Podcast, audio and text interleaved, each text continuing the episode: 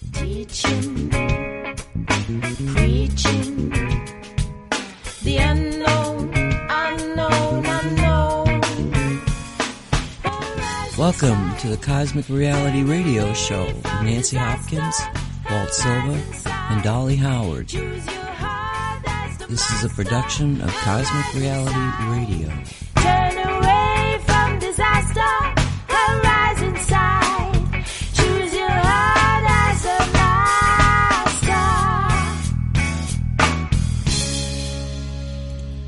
And welcome to the Cosmic Reality Radio Show. It is June 23rd, 2020. My name is Nancy Hopkins. With me is Walt Silva and Dolly Howard. And, um, yes, we had had problems with the, the, uh, the stream, but it seems to have settled down, so hopefully we will not be interrupted. But if we are, we are just going to continue to record. And, uh, hi guys. Good Hi evening, Walter, everybody. how you doing? Hi, Nancy. Hi, Dolly. Hi, y'all. So, what do you got to say for yourselves? I'm looking at the text that you sent. Just now, I sent it an hour ago. Oh, I, I know. Text or I- email? she sent an email, Yeah, I I got sent uh, to you. a Yeah. piece called Irony. Well, yes, it was posted in Facebook, and I, I start reading this thing, you know, and I'm going like, oh wow, this is, you know, I, I mean, it's very long, but my gosh, this person really kind of like hits every single, you know, discord. She hit every button, yeah. Yeah, I really appreciated it. So we don't know who actually started it because uh, the signing on it is is uh, a friend, an It has a, what's no, his but it has a title there who wrote it. Oh, but it's got No- two people. No, no, no. oh, that oh, was you mean, I know what you mean. no. The first one, the first one is the person who actually posted it in Cosmic Reality Correct. Wall. And then there's a person who wrote the No, text. I don't think so. I think that was a post. I don't think that person wrote it. I think they had copied it. Because at the bottom of it, it says an unnamed friend. Something like that. Copied from a friend. Oh, okay, so you're saying that this Jeremiah Schultz actually copied it from somebody else? Yeah, copied from a friend. Yes. Yes. Ah, so, okay. so we don't exactly know who it is that um, wrote this, but we might as well just start with it because, and interrupt Dolly at any time because so much of this, you know, kind of makes you think about, you know, more. So let's just use it as a, a I don't know, an outline for the show. Okay. Sound reasonable? Okay. Yeah. Ready? Yes. Okay, so the title of this piece is called Irony. And it begins I'm so confused right now. I see signs all over saying Black Lives Matter.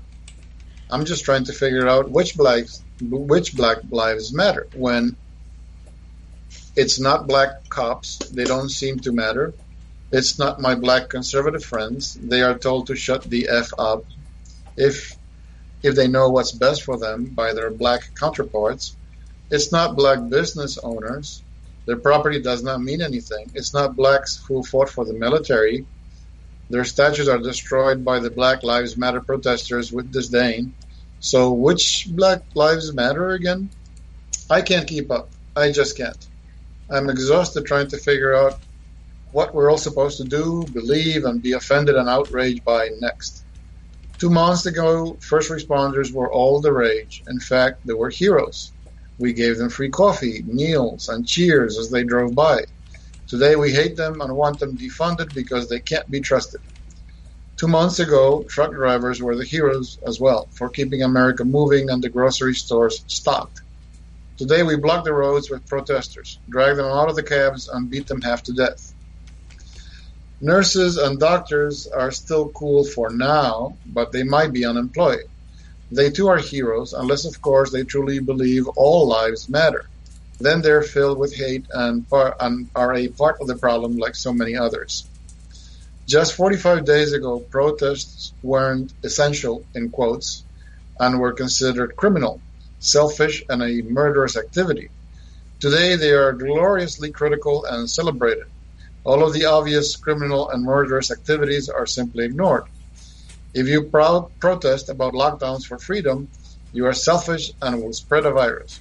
If you pro- protest, loot, and riot for social justice, you are a warrior and the virus seeds. Trust the experts. No, no, not those experts. Don't wear masks. Wear masks, but only good ones. Wait, don't wear masks. Wear anything as a mask. Never mind on the masks. Not sure. If you, but if you don't, you hate people because you could be a an, an asymptomatic spreader. Wait, that's not a thing. uh, Not a thing anymore. For three months, nothing was more important than social distance. In fact, we gave up all our liberties for it. We canceled schools, medical and dental procedures, yet allowed the murder of babies, canceled activities, closed businesses, eliminated every spring rite of passage from prom to graduation, denied people funerals, even at Arlington, and we wrecked the economy for it. Then came social justice, and social distance was no more. Now things are more cut and dry, though. A thousand people at three memorials for someone they never even met. It's a matter of respect, in quotes. But you can only assemble a hundred or less people. Black lives matter. Of course they do. But multiple black police officers and individuals were killed during the peaceful protests, in quotes. I don't see any outrage. Black individually owned businesses burnt to the ground. Silence. Deadliest weekend in Chicago. Nothing. I'm really confused now. Look at the data. No, not that data. Do the math. No, you can't do the math like that. Only the experts can understand the data and math. What do you mean other cities slash states slash governors are interpreting the data differently? Pools are safe in Indiana but not Michigan. Playgrounds are safe in your town but not mine. Amusement parks are safe in Florida but not Ohio nor Michigan. Just listen to the black community leader, leaders. No, not them. If you are silent, you are part of the problem. If you speak, you are part of the problem. If you have to ask, you don't understand. If you don't ask, you don't care. It's all so predictable, tedious, and exhausting. Nothing adds up. It's one gigantic common core math life problem with ever changing denominators that I'm sure the media and politicians are eagerly ready ready to solve for us until the next in quotes crises. So for now, I cry because I love my friends and my family, no matter what their color, and I pray. I pray God will heal, heal our land and bless the United States of America. Period.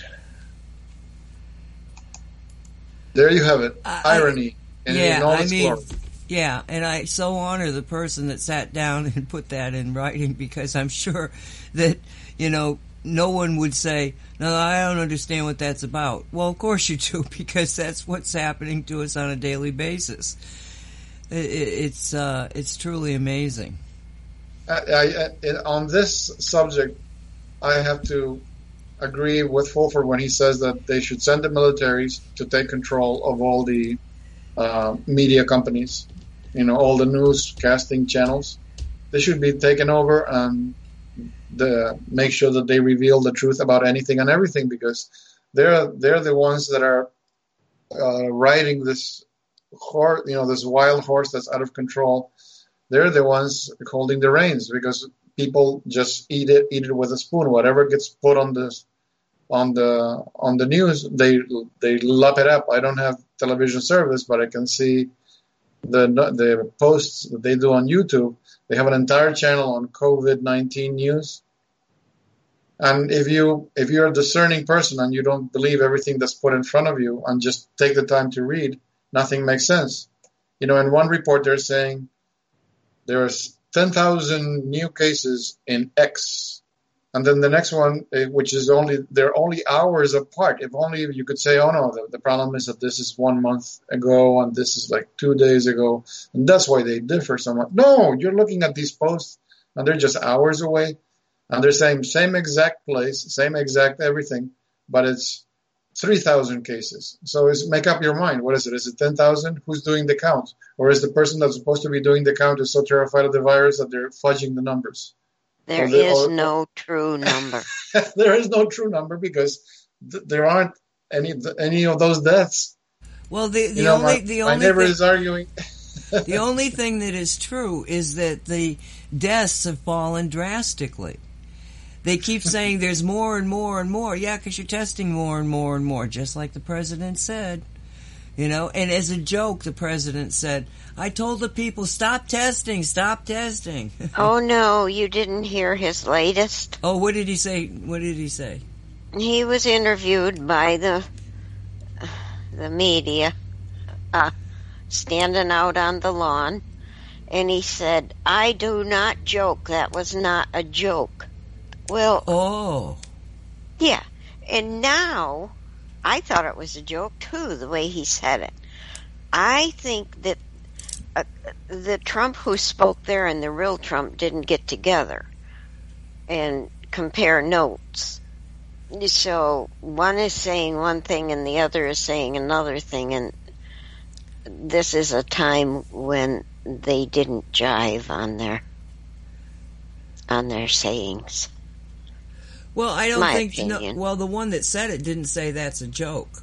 It was the way it was presented that it sounded like a joke. Well, first off, when he said it, I went, "Uh oh, they're going to be all over that comment." You know, we, what we're talking about, Walt, is the um, Uh-huh. uh, rally when he was giving the speech at the rally in Oklahoma. In Oklahoma. Tulsa, yeah, Tulsa. yeah. yeah. Um, to be honest, I well, I couldn't. I had guests and stuff. I couldn't watch it at the time, but um, Dolly was watching it, and she sends me a message that I don't see until much later. But it was like, "Oh my God, this is hysterical!" And if I had gotten it while I was, you know, over my friend's house, I probably would have ran back to my house to watch it. but It was. It, yeah, I yeah. peed my pants a little. I had tears rolling down my face. My cheeks hurt afterward from laughing so hard. It What was he say? hysterical. He was telling us about the uh, West Point. speech he, yeah, West Point speech, and uh, they had a ramp that you had to walk up and down to get to the podium, or he had to. And he had leather soled shoes on. I forgot what the ramp was made of, but it was Steel. slippery. Steel. It was like a, a ice skating rink, according to Trump. And he, he had trouble getting up it. It has no uh, railing, and he was having trouble getting up it. And then, and then they were bitching at him about um, drinking water with two no, hands. No, no, no, no, no. You, you're cutting it way too short because this was a, okay. One of the mo- one of, this was one of the most hysterical things I've ever seen, specifically because of the way that the president was presenting it. Now, I, I, I didn't have the, you know, the, the I wasn't as lucky as Dolly to get in with the president while he was doing these things, and she got to get kind of, you know, introduced to the Trump way of having a rally. But this was the first time that I actually, you know, wanted to listen to what this, what he was saying. So this was an unusual, I, I didn't really know what to expect except the president I normally see doing all these press conferences. This guy was the best, the best stand-up comedian I think I've ever experienced. He Ever. was so funny, you know, and I'm telling this to Mark, um, uh, uh, Amato, uh, uh, Mark Joseph, and he says to me, "Do you know that somebody was doing a um, analysis of the best stand-up comedians, and Trump was like at the top." That I profe- believe it. Professional people who who look at this stuff consider him just to be outrageously good at it. But you got to. I I thought about you know, and as, to take a, the audio of it, but you don't get it because he, his whole body language, plus the fact that he begins to show you how he was walking down this ramp. But he starts it out and he's saying to, uh, he says to the general, he, says- he says, he says, the first thing I did was look at the general's shoes and he had rubber, I had leather. Problem. And he said, I kept seeing myself falling on my ass on this ramp and sliding all the way down. And he said, so he, he says to the, the general, he says, General, I can't do this. And the general says, well, and, and, and it was like Trump said something like, I'd have to walk two blocks to get off of this stage. He said, so, okay, so we got to do this. But he said to the general, he said, I won't grab you unless I really need to grab you. And so then he, he starts, he says, okay, so he says, I, I gotta take these little steps. You gotta understand, I'm trying to not slide down this thing. And he says, so I'm taking these little steps and he starts to show us his little steps, right, Dolly? Oh my God. And he said, not only was I taking these tiny little steps, but I was leaned forward. Oh, I look terrible, he says, you know, and, he, and so he's doing it, he does this and he says, and you know what? At that moment, the the television media they stopped showing what happened next. But when, when I he got got down to well, the end. when he got like 10, when he 10 got feet. 10 feet from the end of the of the ramp he just ran right by the general and as he was going by him he says sorry right okay so then he's then he calls his wife and he says did you see yeah, yeah i saw it i saw it and how did it go? And she says well you're trending all over the place. And he's like and, and, and you know is what they like the speech? Oh nothing about the speech. It's the fact that you had that problem going down that ramp and now they've decided you have parkinson's disease. Another disease. oh, I mean, it was like his delivery, everything is is totally awesome, and uh, and then he goes through this whole routine about the water. You know, do you want to tell that story? But you got to start with the six hundred salutes. Oh, oh, okay. I forgot about that. Salute. Oh my god. Okay, so the uh, person who was in charge at West Point asked Trump, "Do you want to salute everyone all at once with one salute, or do you want to salute each cadet uh, separately, or do you want to sa- salute them in twos? And so, of course, Trump said, well, "I'll salute every one of them separately." It turned out there were 600 of them. No, no, he did the two because there were twelve hundred people that were. Because Oh, when he said one, that the president said it's one. My God, he said, you know, I thought I'd be there forever. And then he said, well, we could do them in twos, and so he said six hundred times. he had to make a salute. Go on. Sorry to interrupt you, but I, the, the details. You go ahead and tell it. I don't tell it right. Well, uh, because I watched it a few times because I was so impressed with it. It wasn't a one-time deal with me. I was so impressed with the way that he presented it. And but then he he, sa- he says, okay, he goes through this routine with a tie in the water because the wife asked him, "Did you have any water with you?" And Trump said, "Yes." Um, he said, "You know, I'm out there," and he kept talking about baking in the sun. Remember? He's, he says, I got a sunburn. I'm going like, when don't you have a sunburn? But yeah, okay. So he's baking in the sun, but he didn't want to, um, to take the water, you know, because he was just into what he was doing. But finally he said, I needed to, I needed to wet my, my, my, my whistle. You know, I'd been talking for all this time. So then he goes into this whole thing about, do you know how easy it is to dribble water out of your mouth and onto your tie? And if it's a red tie, man, it just seems to stand out. He says it's terrible. I've done it many times. So he reaches in and he's got a water glass there in the podium that he's talking at, and he brings it up and he's got his his he's in the right hand. He's got his left hand underneath the glass and he's sipping the water, right? And what was it that he said that they said he had? Oh, oh don't know, it was Parkinson's. No, no, no. Yeah, it was another disease. It wasn't Parkinson's. I don't know. Maybe it was Parkinson's because he couldn't. He couldn't hold. He couldn't hold the glass. with one- Dementia. Dementia. I don't remember what it was, but he couldn't hold the glass with one hand. And he he puts down the water and he said, "I had just saluted six hundred times. What is the matter with these people?" oh my God! It was hysterical. And he wanted to protect his tie. He wanted to protect his tie. Yep, yep, yep, yep. So Yeah. he had tennis elbow well, from so much so much saluting. uh, it, but his delivery, I mean, seriously, the guy is very, very good. And when he was walking down the ramp, he was showing how he was bent over. Yeah. That just cracked me up. How he it doesn't look right. I mean, oh my! you know, he sta- he stands. I can understand why people who hate him just couldn't even possibly, possibly, uh, listen to him, because at one point he stopped in the middle of something talking about certain bad things, and he said, "Oh." You are so lucky I'm president of the United States. But did, did you guys ever see? Um, I just saw it as part of a. Um, there's all well, you already know that in YouTube.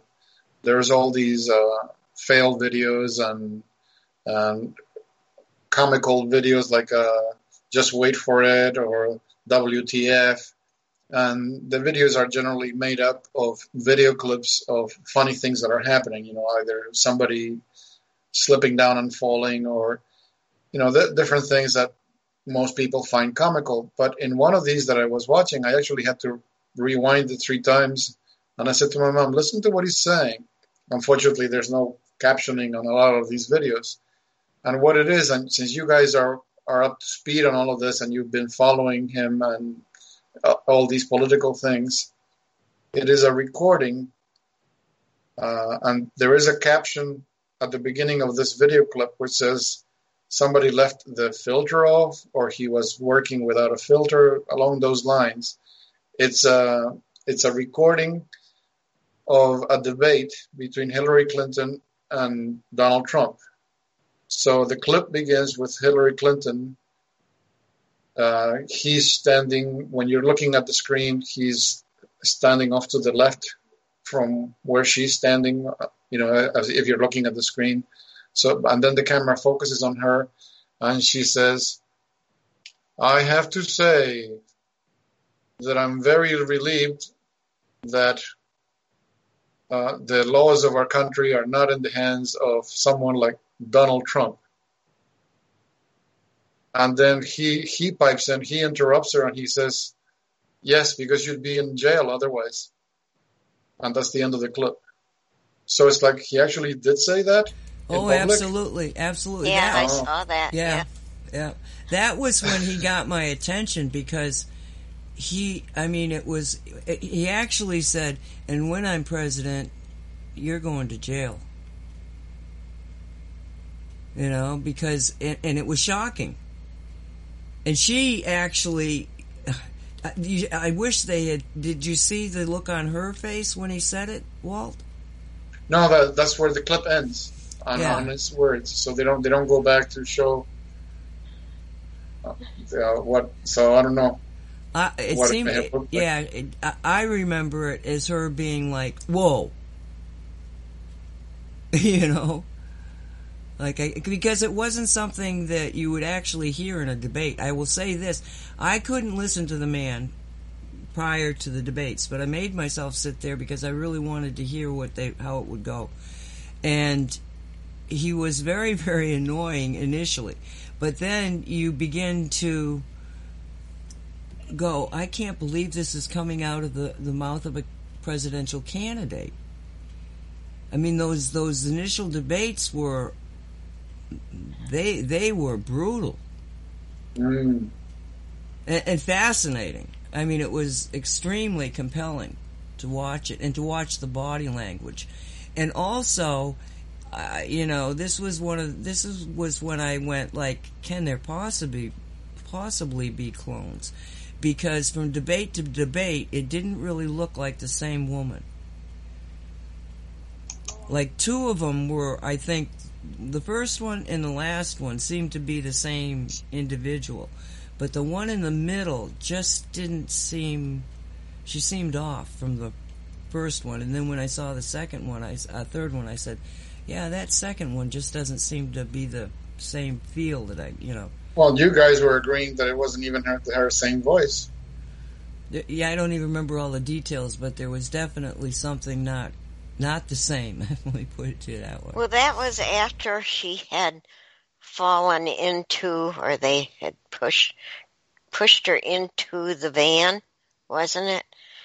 That she started the Yeah, it looked like they were carrying a, a a doll made of je- of jello. The way she was shaking. That was At Sep- one point, that it- was September 19th. I mean September 11th because she was at the 9/11 ceremony. Didn't So- it look like she lost a shoe before getting onto the vehicle? Oh yeah, she did. She did, yeah. Yeah. So she was shaking up a storm. That's Maybe was- when I have seen that it said that that's when she died. Mm. And then Well- right away, they had taken her to her daughter's house.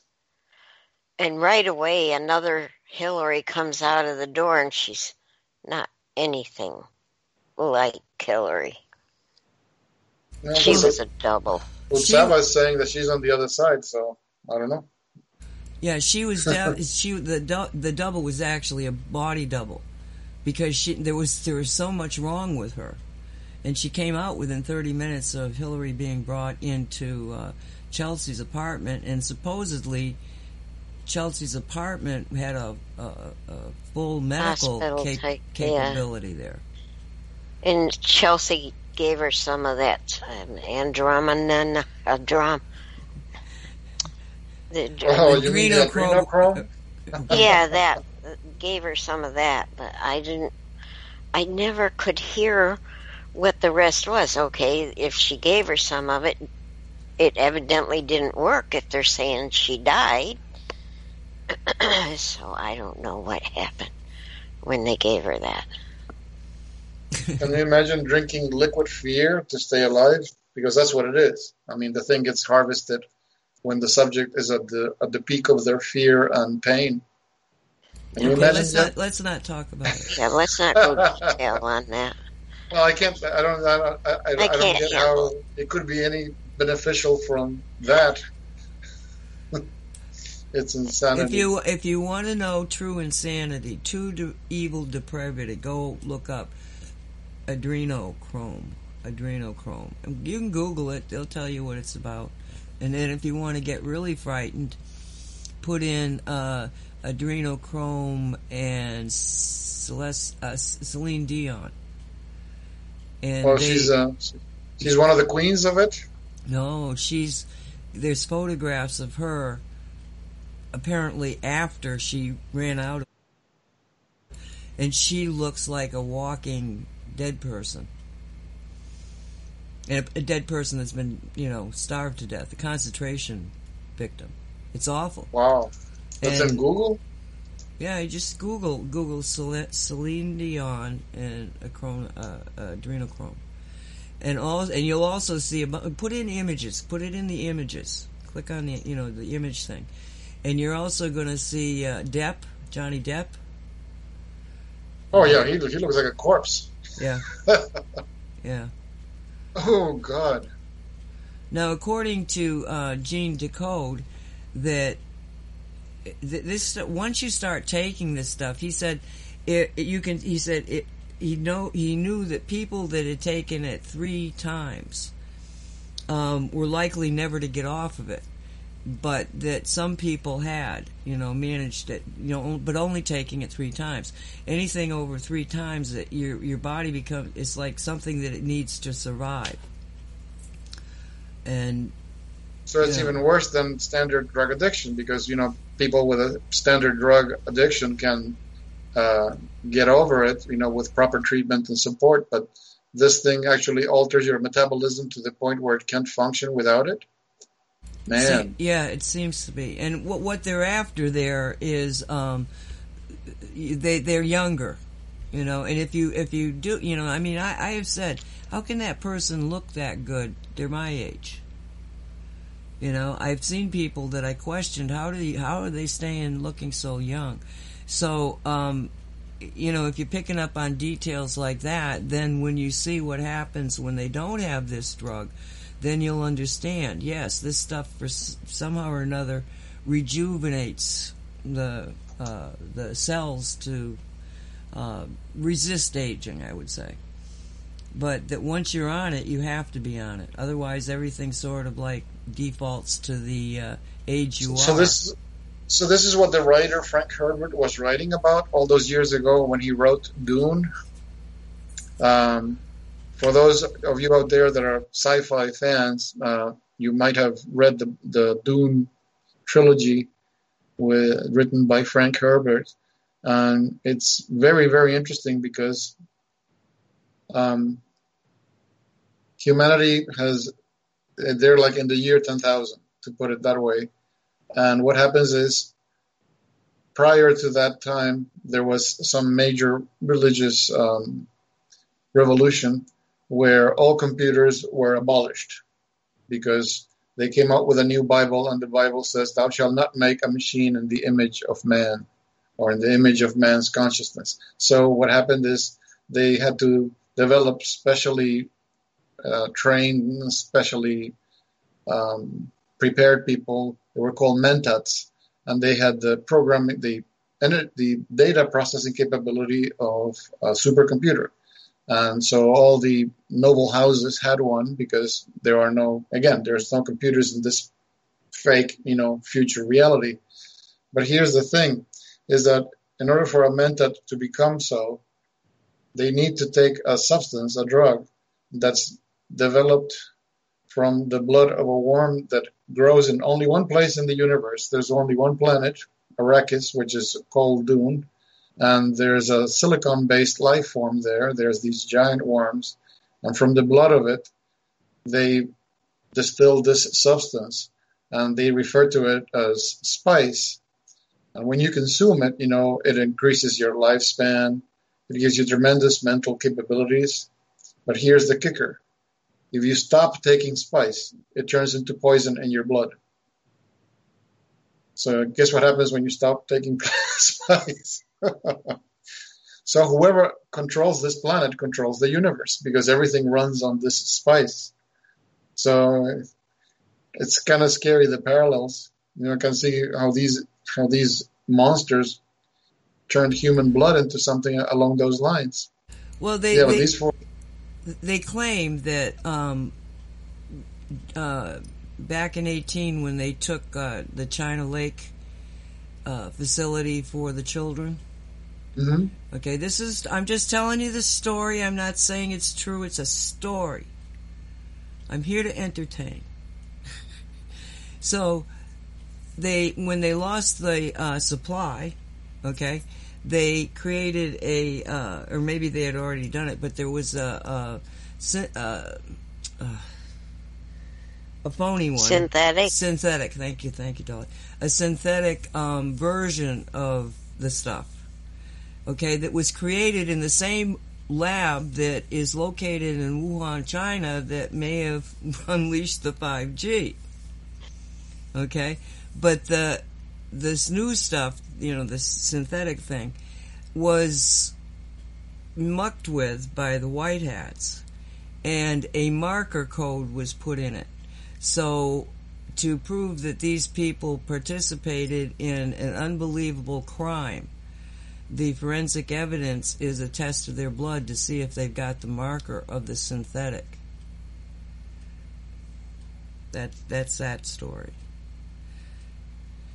So that's I'm like when they put up uh, having it's like it. when they put those paint bombs in the in the cash in banks. So if somebody steals, Yeah. runs yeah, away with the money, the the paint bomb explodes, and it, you never take it off your skin. yeah. Yeah. Oh, I didn't know it never came off your skin. Well, it's supposed to be practically indelible, so I guess after a lot of effort, it it eventually comes off your skin since we are always changing skin cells. But it's supposed to last for a while. That's why they're able to, you know, track you and find you. And yeah, there's there's the paint. You stole the money from the bank.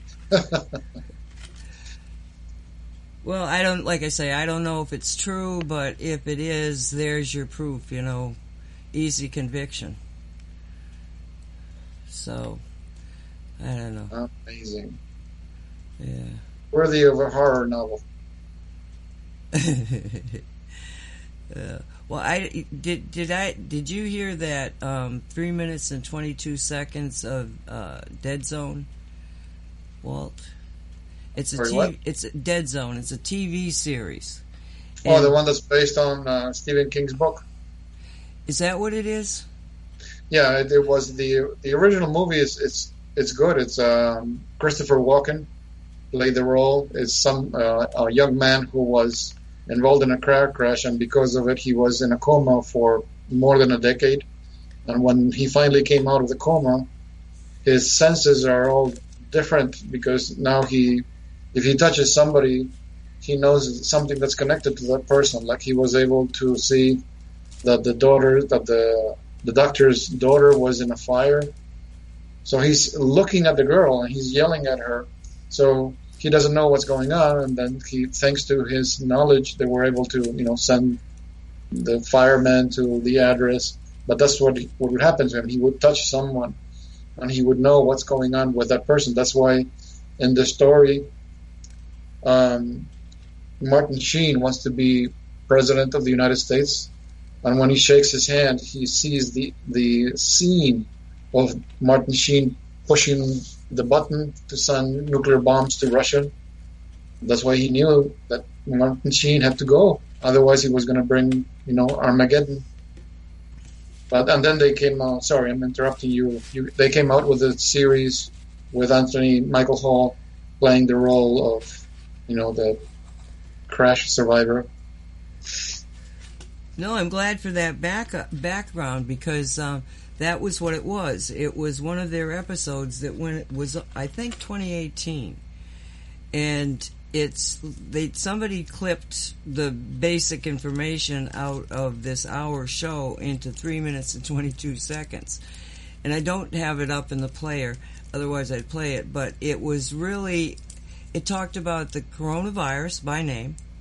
Uh, uh, uh, isolation, the masks, and chloroquine as being the antidote. It was stunning, right, Dolly? Yep. And I, I- wanted to tell you that Christopher Walken ended up killing Martin Sheen so Oh. that the it couldn't get done. He couldn't fire the missiles. Are you purposely changing the ending of the movie? Because that's not how it ended. Well, I didn't say it ended that way. Oh, He ended up killing him. No. You know how it ended. He, he didn't kill anybody. You, do you want me to I tell the ending of the film? up. I'm going to stop telling stories. You want me to tell how it ended? yeah, I want to know the ending. Because you don't want the hero to end up being a murderer. He did take a, a sniper rifle up on the mezzanine of the church where Martin Sheen was going to do, you know, one of his big spiels. Because Martin Sheen was the lowest of the low. He was, you know, a con artist. You name it, he was it. And he was gaining the favor of the people because he was brainwashing everybody. So what he did is he was this. He spoke to the doctor who had been treating him for years, and the doctor. He was a survivor uh, as a child. He was a survivor of the Germ- of the German uh, Holocaust, and he always accepted in his life that he lost his mother to the concentration camps. So, and in one scene where Christopher Walken shakes his hand, he's, he calls out the name of his mother and he tells her where she she's alive and where she is. And the doctor was astounded. And later on, he makes a phone call, and, the, a woman answers, and he recognizes his mother's voice. So all this time, he thought the mother was dead and she's alive. So, in one point of the story, he's asking the doctor for his advice. He says, "If you knew beforehand who Hitler was and what he was going to do, what would you have done?"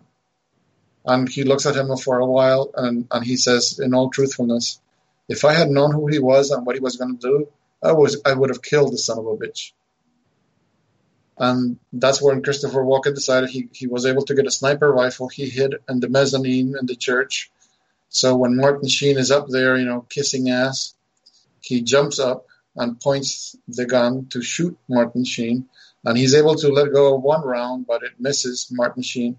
And Martin Sheen, in all his bravery, picks up a baby that's crying, you know, wailing, and puts it up like a shield. And all these media guys are taking photos of him holding up a baby against the, the, the gunman.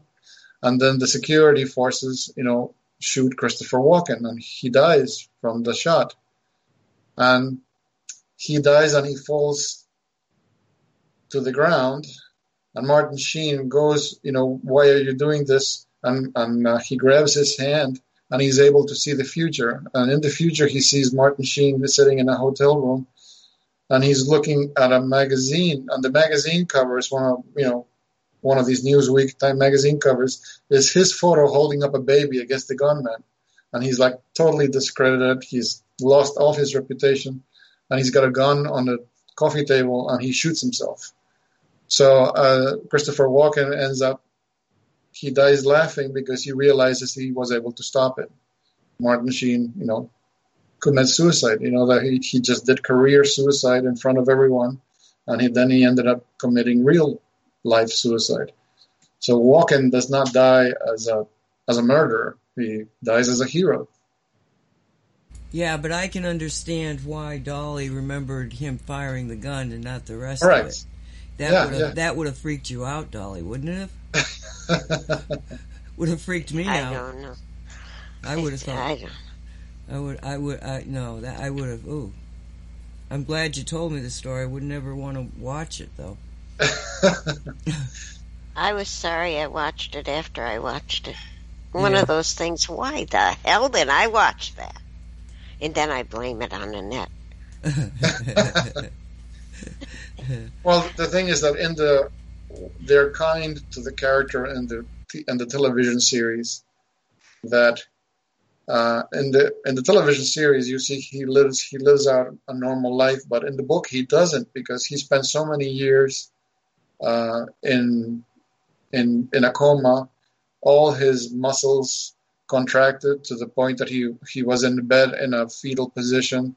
So when he woke up, he had to go undergo tons of or several operations to get the muscles straightened out so that they could stretch his body and then he could not walk.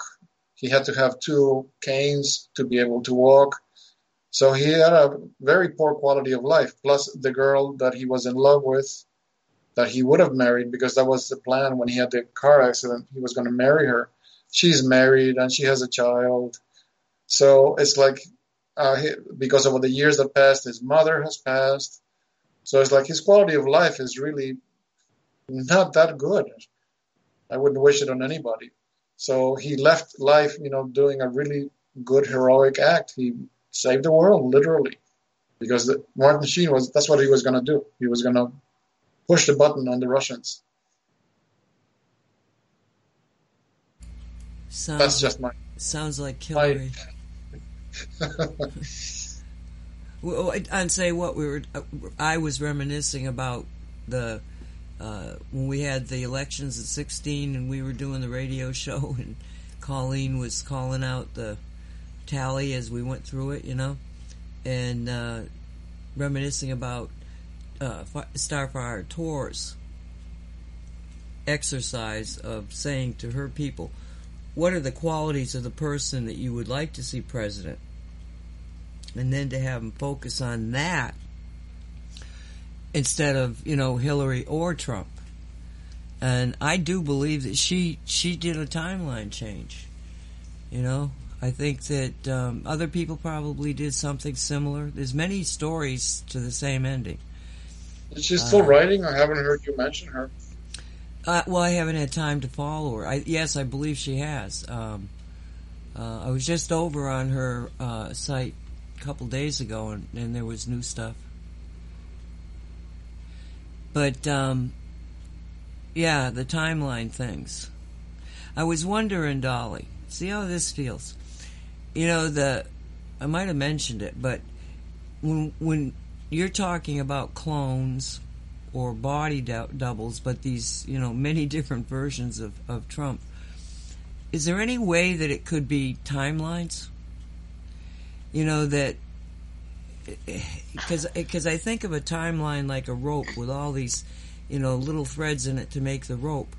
And because when I'm seeing, the, particularly the guy that was at the uh, rally, and I, I agree with you that that didn't seem like the beloved.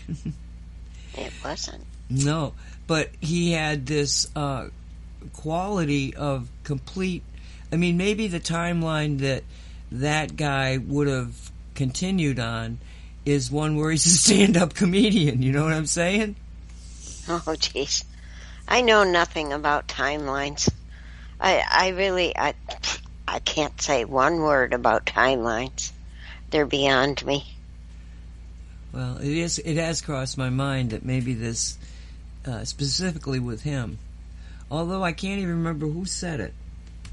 So, uh, somebody said that you know they they had had. Well, I've I've heard that you know there's been like 25 different attempts on his life, and uh, this is person who seemed to be somebody that I'm trying to think of which one it was. 64 attempts, and they've gotten three of the doubles.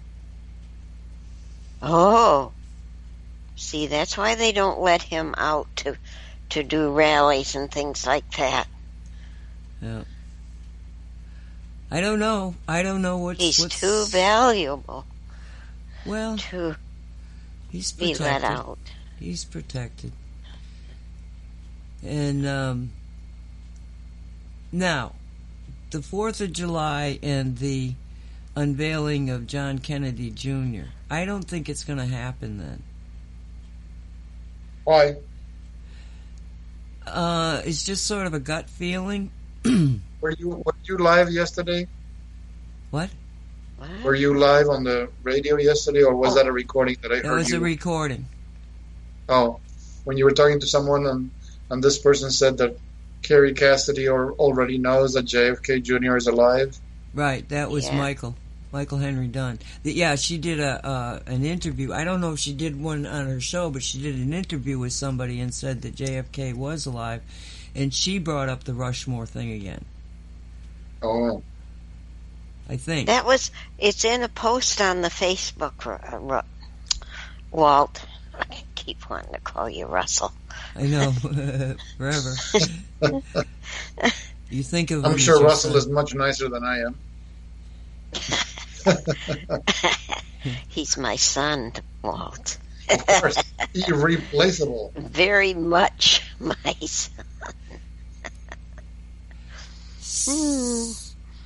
So, so, but, I- but I don't mean that he's nice. I'm meaning he has a nasty spot like I do.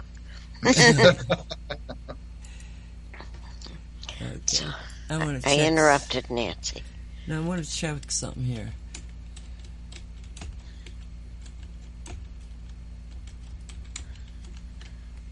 Okay. Yeah, that's what I thought. Okay. Um, the plane that supposedly killed John Kennedy was down, uh, Junior, was, um, flew on July 16th, 1999. But July 16th. And for some reason that that just when I was kind of trying to find out and there's probably different versions of what might I know there's different versions of what might happen but there might be different plans depending on what's happening at the at the instant that it's all coming down um, but the fact of the matter is is that they cannot I don't think wait beyond the Republican convention uh, convention. Yeah, what date is that scheduled for? August 24th. So between August 24th and August 27th. So I would think that the latest that it will be before we hear one way or the other, if it's real, you know, and that he's going to replace Mike Pence, it you really have to do it, you know, by August 27th of the Republican National Convention, I would think. So we're like, you know, maximum two months out. We can hang in there for that, Dolly. Sometimes I think, oh, it's a piece of cake. I can handle this. I know they're doing background scene stuff. And then other times I'll just be sitting there, I'll wake up and it's, ah, damn it, I can't wait anymore. It's time. It's past time. And then I have to cool my butt down.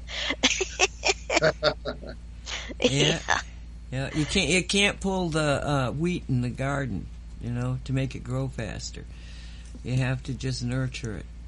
And I do think that we have to be real cognizant of, like, I, I, one of the comments on one of the YouTube shows. I don't even remember which one said that. Um, you know they they agree with I think it was a say what because I'm sure it was controver you know the current event stuff.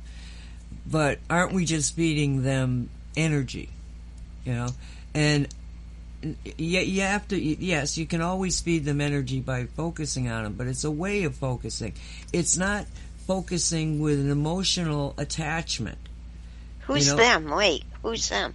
The the anarchists the killers out there the ones that want to take down the country the oh, bad guys it's not the good guys. It's the bad. Okay. the bad guys, the very bad guys. But um, what it, it, what you need to do is you really need to. We need to. I think we. I think the lesson here is, you know, what is going on. Just like that uh, reading that you know the post, the comment thing uh, concerning you know. Oh no no don't, not that math and not that data and no no no not Yeah. those experts and not those black people you know I mean it's like what in the world it's Yeah. it's it's true insanity, but we have to come to some kind of a um, somehow deal with it. And so you know, I was like looking at things and and and just observing, you know, trying to figure out well what's behind this and you know. And then today on the say uh, the Shungite show, the messaging from Shungite, you know, sort of says, "Oh, forget about all that drama." You know, just imagine what you need to to see. We don't need the lessons of that right now. You know, time is critical. Just see what you need to see. So, what would we see? What kind of a a new reality do, do we want to see? I want to see people getting along and helping each other. That's what I want to see. And I want to see because there will be so many uh, good vibrations in the world. Um, things will get prettier. The colors will get more vivid, more bright. Um, the sky will be even more beautiful. And uh, I want to see the aliens in their spaceships and have some come and visit me. Just come and beam themselves down and visit with me for a while. And and I think about these things. Well, did you hear the the interview with um, Don Jr. and uh, the president? No, but I saw the picture. Oh, oh, oh, oh, oh! This, Oh, Don Did- his son, Don uh, Donald J. Trump Jr. Oh, I didn't know that the son was also called. I thought it was wasn't. Uh, yeah, he's a junior. I another he's- name. No, I think Well, Well, yeah, there's Eric. there's another. Yeah, but this is. I think it's. I think he's a junior. Anyway, Donald's Donald's son Donald, okay, which they call Don, okay. Um, he he was interviewing his dad, and and I'm sure it was our beloved. It was And- definitely our beloved. Yeah, and um, the, one of the first, the, well, the first question he asked him, he said, you know, that everybody is very, very interested in, um, you know, the question of which is your favorite, I did hear that. you know, and, and Trump says, you know, well, for this interview, you, but I'll deny it. You know, Cracked me up. I mean, the guy is funny, but um, so Don says to his dad, um, "What do you know about Roswell?" sort of out of the blue, and Donald got this little smiling smirk, you know, and he says, "I know a few things." And so then Don says, "Well, now are you going to get into this? You know, I mean, you're going to you're going to tell us what you know?" And um, And he I- said, I really want to know this. This is a real question. yeah, yeah, yeah. And um, his dad just said, He, and he and he, he he got that little smile on his face, and he looked down. and He said, "Well, I just have to look into this." So you know damn well that he's going to talk. Yeah, it's going to come out.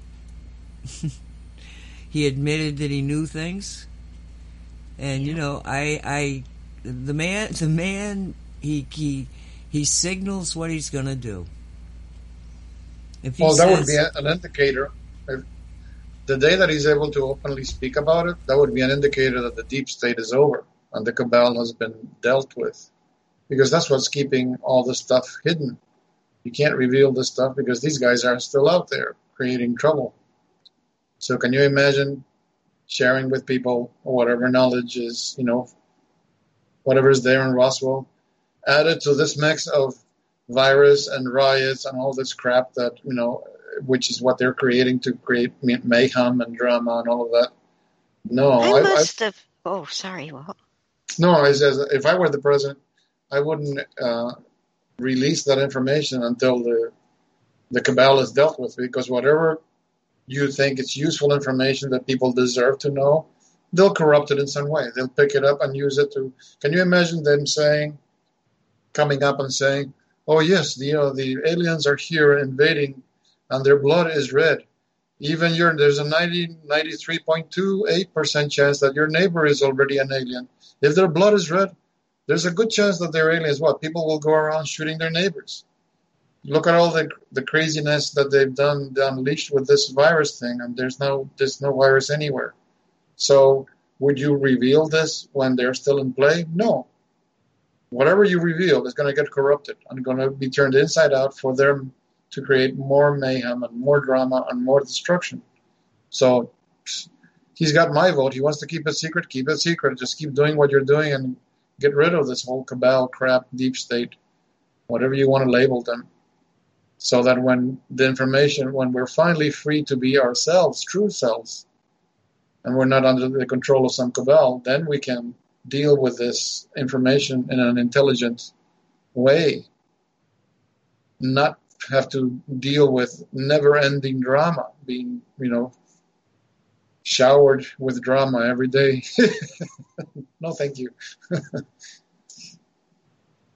and some of the things that the media says about I mean again I go back to that uh, West Point speech and him in the water and the you know it's like I I, I find it to be so illustrative of how it actually works you know the guy is so concerned about falling that he is very cautious watching his step moving with, you know, certainty. bent over.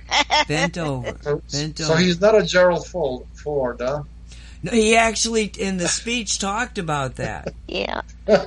He said he said he said that when he when he realized what what was about he was about to confront, he did think of Gerald Ford, you know, falling down. He says, and you know they keep playing it in slow motion. And you remember the president that puked in China? They kept playing that over and over again in slow motion. You know, he said I didn't want to see my ass hitting this ramp and me sliding down it in slow motion.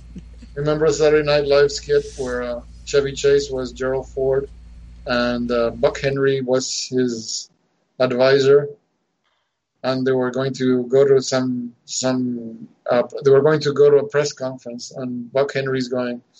So listen to me, Mr. President. We are going to go to a press conference. We are going to open this device on the wall. It's called a door, and it has a frame around it. When we open this door, you must walk through the center of the space of the door. Then, when we do that, we're going to go into the hallway. The hallway is this long room with walls on either side. You must walk down the center of the space between the two walls. And you know, all these minute is like you're addressing somebody that's has mental issues or something. And he goes out and he goes through all the motion. And just before he gets to the podium for the press conference, he manages to screw it up and ends up falling all over himself and yelling, you know, live from New York, it's Saturday night. Well, I I, also saw it. because it was mentioned in that uh, interview between the two Donalds. Um, Donald Trump was on Saturday Night Live, and he ends up on the stage with two of the actors that had played him. No, that must have been funny. It, it, it, wa- you know, it wasn't his best.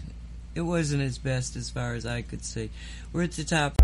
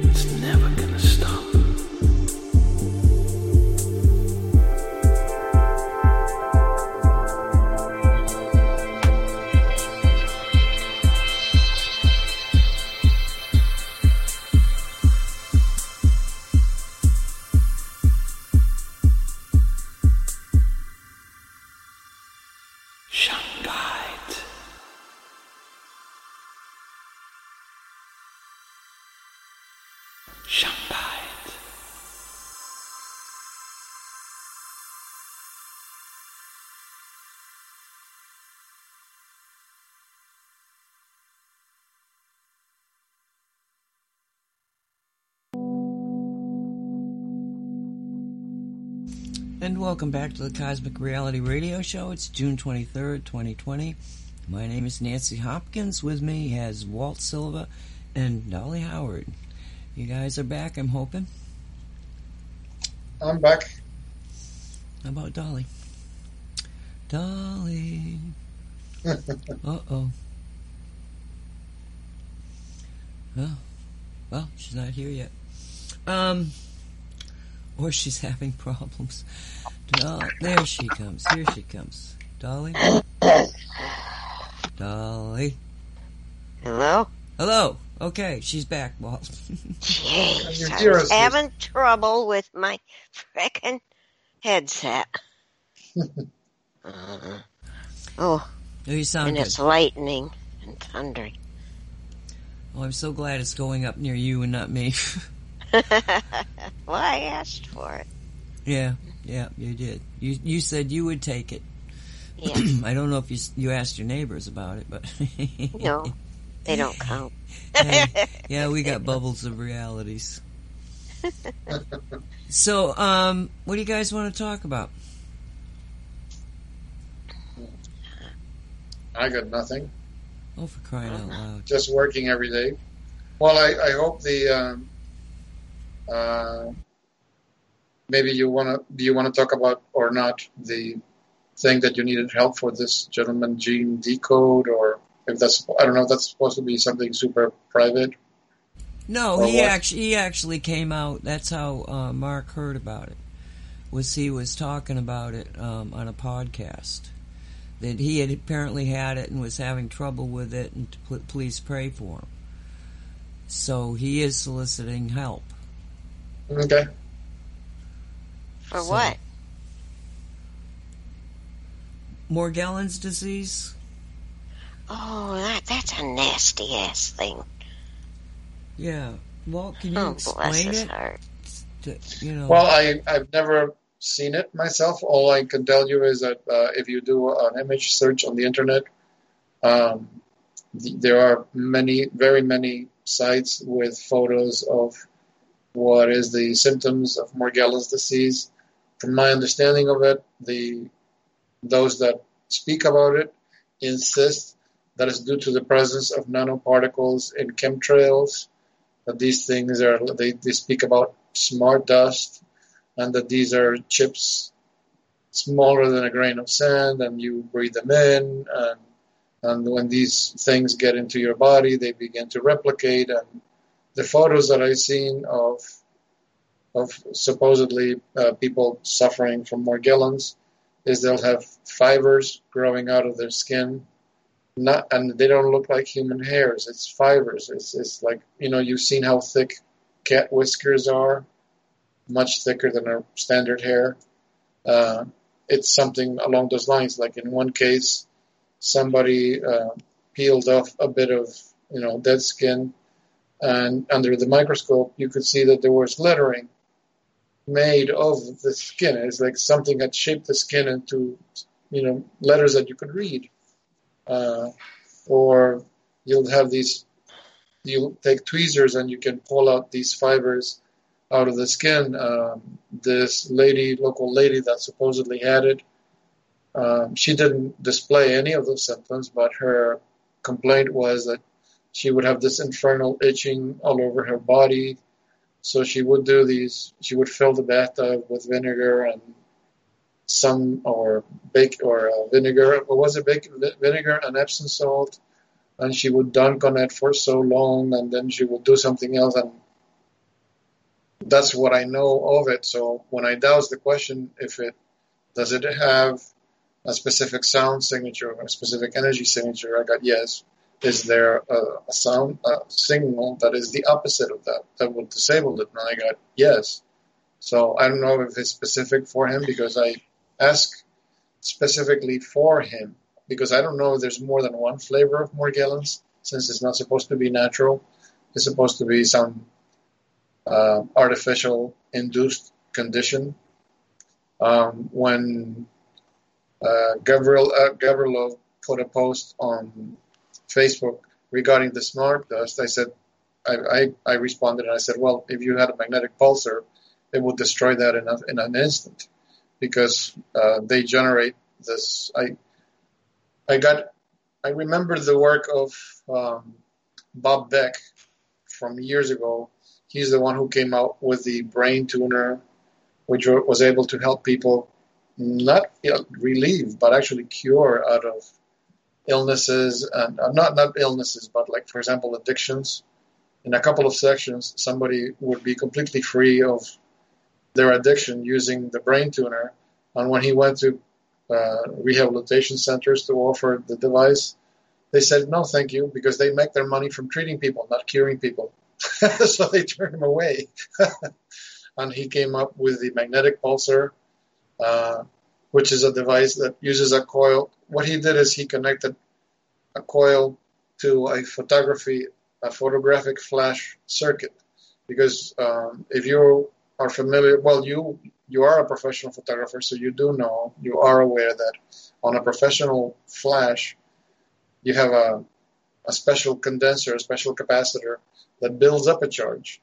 And then all that energy is released in, in thousands of a second or two thousandths of a second. So it produces a very intense you're able to generate a very intense light because all that energy is being released in a very tiny amount of time. So why by doing this, by connecting that circuit to a metal coil, he was able to generate a huge magnetic pulse. Uh, I mean, big enough that it, it, it can Excuse extend me, out. Walt. Sure. We're losing our power. So Oh. if I disappear, it's because we're losing lost power completely. Oh, okay. Bring it back. Uh oh. So we lost La Dali. No, I'm here, Oh, but I just wanted to warn you. can't you put a, a candle under the the computer to keep it running? don't, don't I wish? I would used do that all the time. As a little kid to my to my father when the light would go out. Can't we just turn the TV on with a candle? so the thing is that when uh, when you're using this device, which puts out a, uh, a huge magnetic pulse, it can be depending on which mode you apply on the device. It, it can be 1500 Gauss, 5000, 6000 Gauss. It puts out a pulse that it will extend. You can measure it all the way out to like nine inches. And what Bob Beck discovered by applying this on the body is that it accelerates uh, tissue healing. Uh, it helps to move the uh, lymphatic fluids in the body because one of the things, whereas our circulatory system has the heart and the musculature of, of all the blood vessels to move blood alone, the lymphatic system, which is where the white blood cells mostly work, doesn't have that. That's why the lymphatic system, when you look at the lymphatic nodules, they're located in the places in the body where you have the most movement and articulation, like in the armpit, uh, in the neck below the jawline, uh, you know, where the legs meet the torso. That's where you will find lymphatic nodes because that's the part of the body where you have the most motion. And that's why exercise and stretching is, is vital to get the lymphatic fluids moving. Um, unfortunately, people that have a very sedentary life don't have that. And when you use the pulser, it helps to move the lymphatic uh, fluid and clean it, you know, detox the lymphatic fluid. Uh, like, for example, my mom has or had issues with her right ear um, because when she was a, a, a baby, she was three months old. A doctor, I think must have been a caveman, not an actual doctor. Um, my grandmother took the baby to the doctor because she had an ear infection. And the doctor says, Oh, she has an abscess. We have to lance it. And what he ends up doing is piercing the eardrum. So all her life she lived with a pierced eardrum. And when I treated her with ozone insufflation back in New York, the body regrew the eardrum. It sealed up again, and there was only a teeny tiny line where the tear had been all the time. But still, the hearing wasn't all there. And lately, she's been using uh, the pulser. She's just doing very short uh, applications, like one minute or 30 seconds, and she's progressing every every day. She listens, she hears better, and that's one of the things that Bob Beck found out. It actually helps stimulates uh, tissue regeneration and growth. They've used it successfully to kill uh, tumors, stuff like that.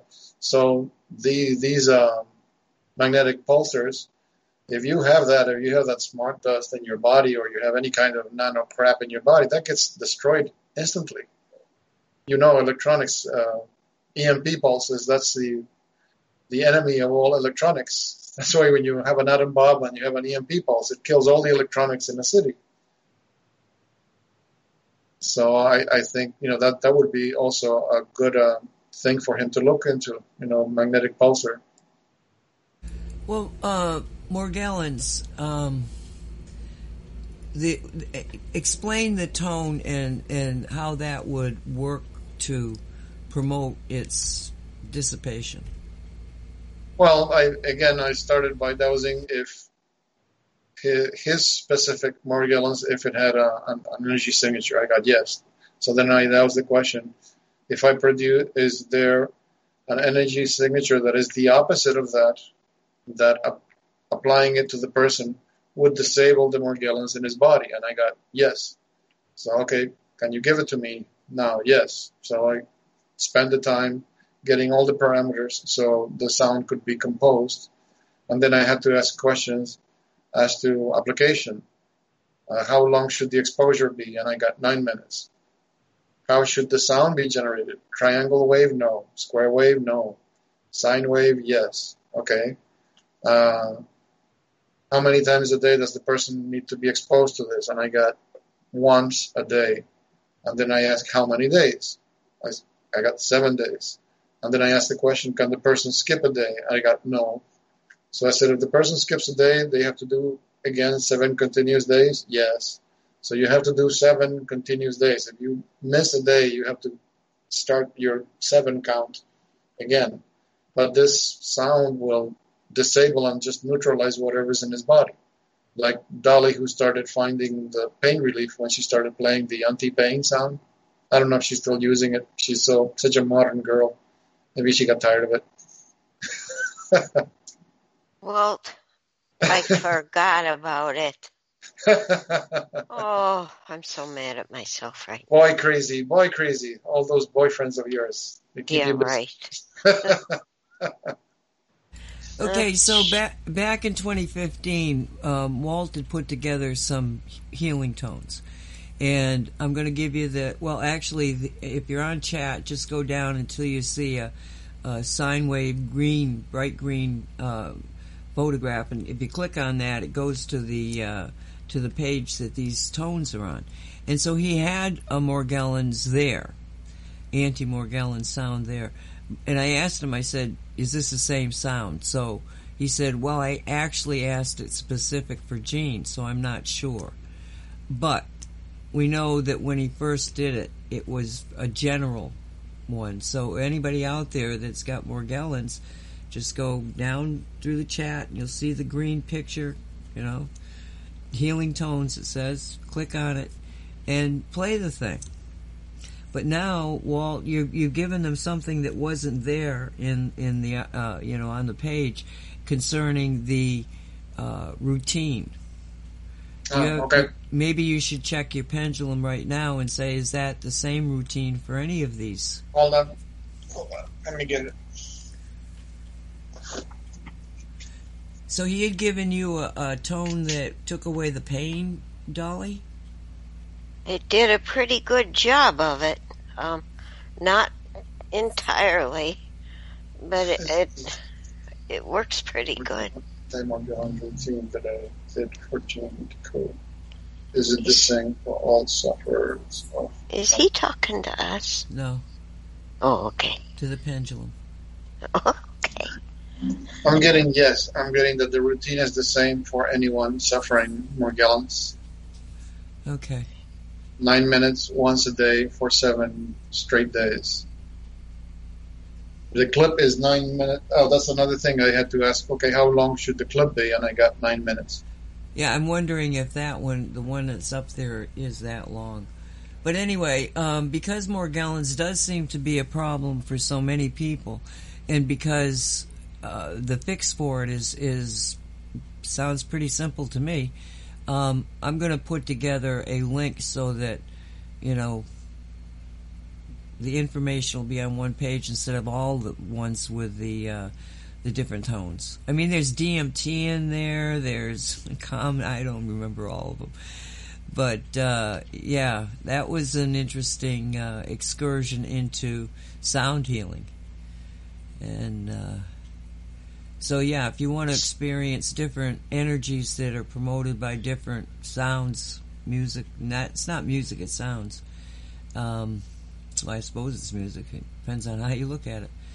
But um, yeah, somebody's song is somebody else's. Like ah, let me out of here.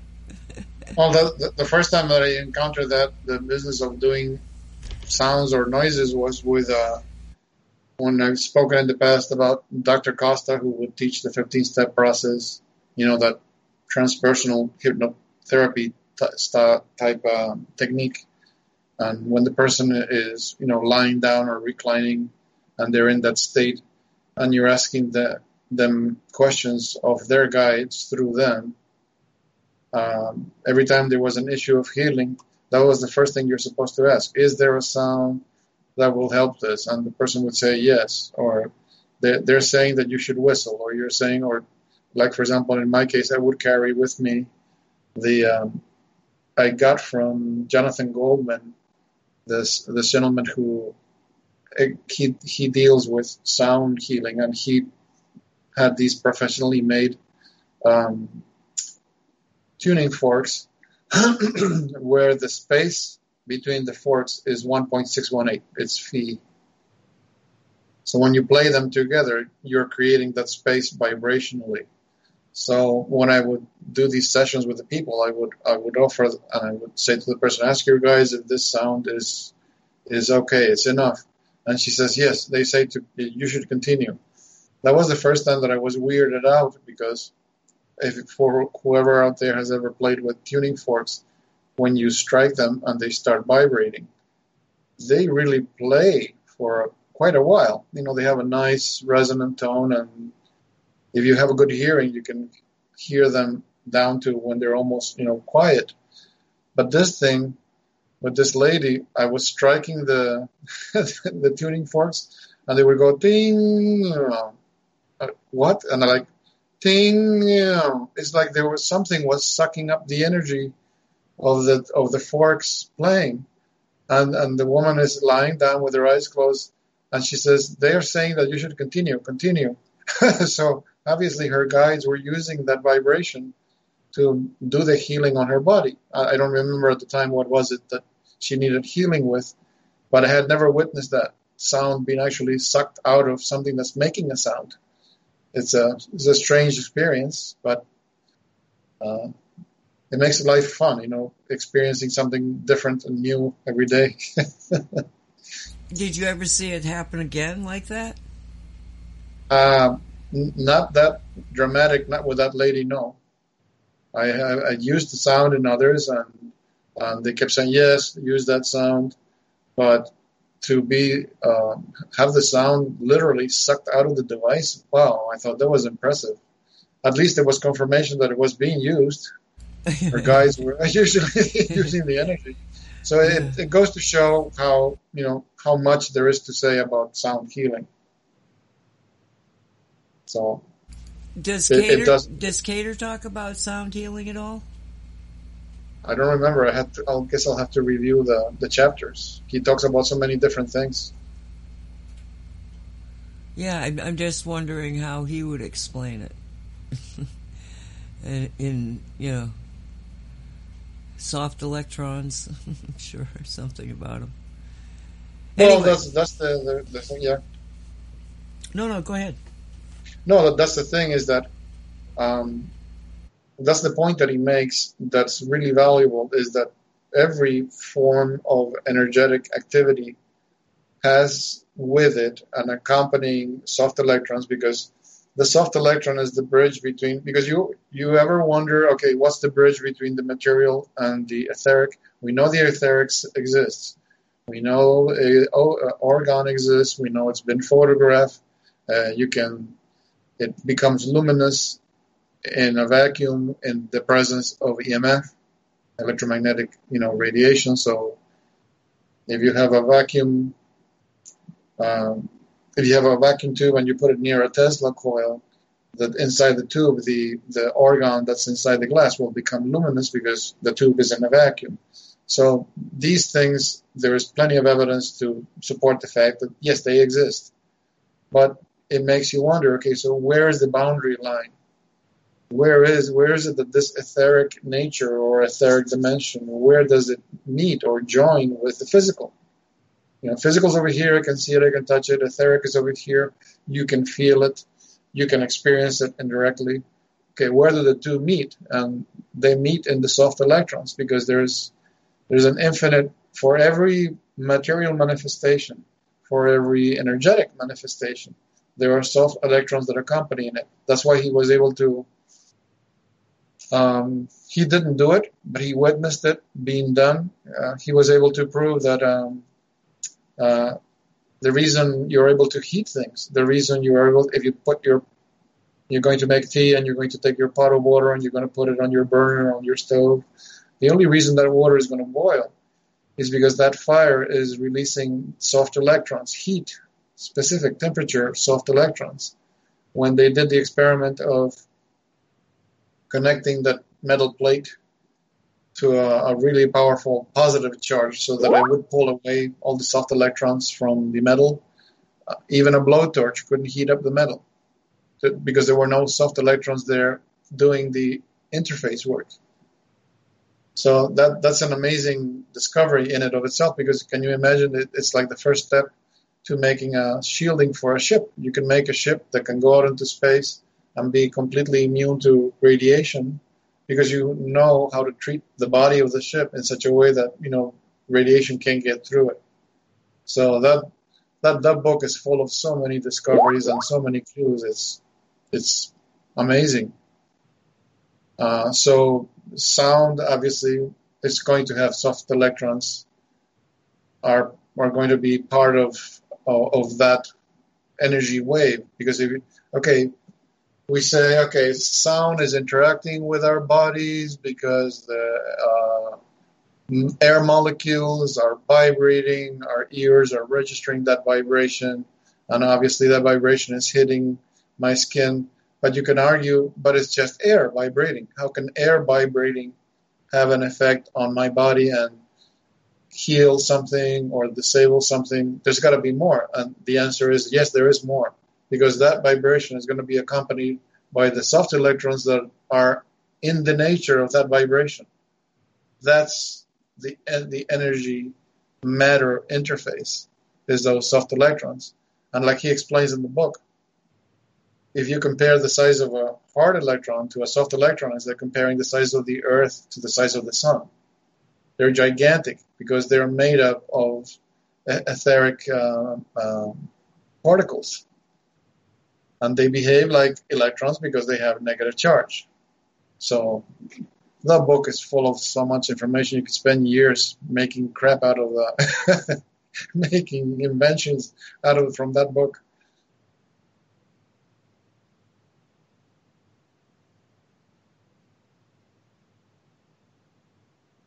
Apologize, I had mute on and I couldn't get it off. Oh. Uh, yeah. Um, the, the, the, science that, okay, when we talk about the new, or the sp- secret space program, what do you think the science is behind it?